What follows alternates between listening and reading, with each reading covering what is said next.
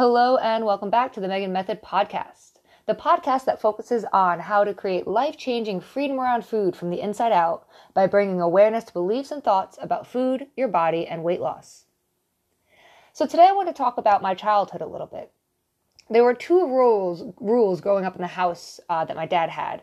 And the first one was the golden rule. Many people have heard of this rule. It's the rule that says, do unto others what you want done unto you. So treat others how you want to be treated, simply put. And that's what we're going to talk about today. The second rule, just for fun, was never stop a person from working unless you plan on finishing the work for them.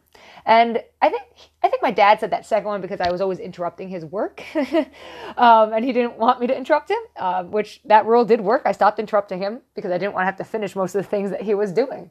Um, but today we're talking about that first golden rule: treating others how you would want to be treated this rule always resonated with me and i think it truly helped shape me into the being the person i am today being empathetic and being a good listener and not judging people quickly because i wouldn't want to be judged quickly.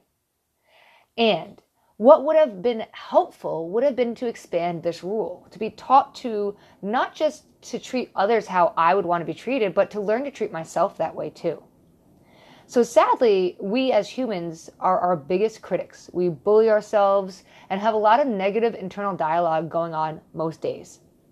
For years, I talked down to myself. I called myself a failure. I treated my body poorly. I was mean to myself and created a lot of pressure and guilt around food and my weight. I didn't give myself any type of love or compassion during hard times. Um, I often thought to myself, you know, suck it up, don't cry, don't be too emotional, you can get over this, you know, deal with it type of thoughts versus letting myself have these feelings and be human and to, you know, treat myself how I treat others. So as I slowly started to heal my relationship with food a few years back, it dawned on me that the answer was self love.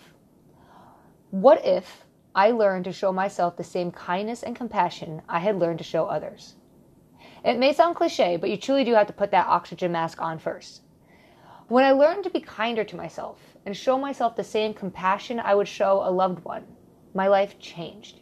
I became happier, less focused on my setbacks, and more focused on my progress. You know the saying, two steps forward, one step back? Well, when I shifted my focus, I, I realized this still meant one step forward, which means progress.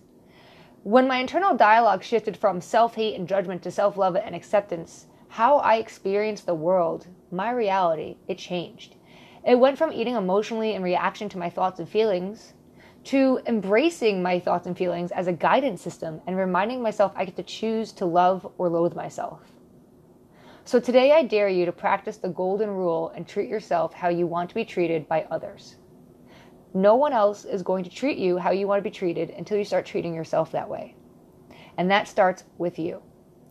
So, today, if you eat emotionally, if you overeat, if you have chocolate, if you have any food that feels like it was bad or wrong or off limits or goes against your dieting beliefs, take a deep breath and forgive yourself. You're human.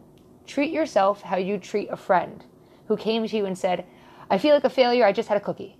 And you would probably say, you're not a failure, it's just a cookie, right?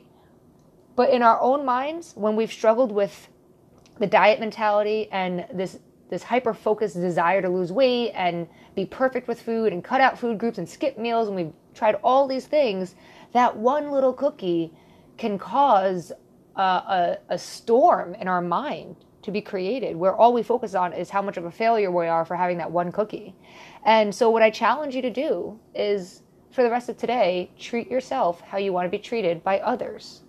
If you would want somebody to be there for you and be supportive and listen, try being supportive and listen to yourself. Because when we do that, when we put that oxygen mask on first, when we take care of ourselves, it feels so much better. We show up in the world with a better attitude, with a better mood, and with that mood and attitude, we can conquer anything.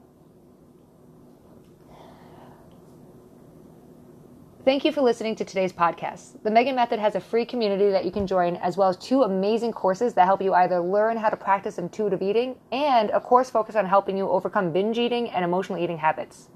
For more information, you can check out my website at themeganmethod.com and follow me on Instagram at the Megan Method. Have a great day.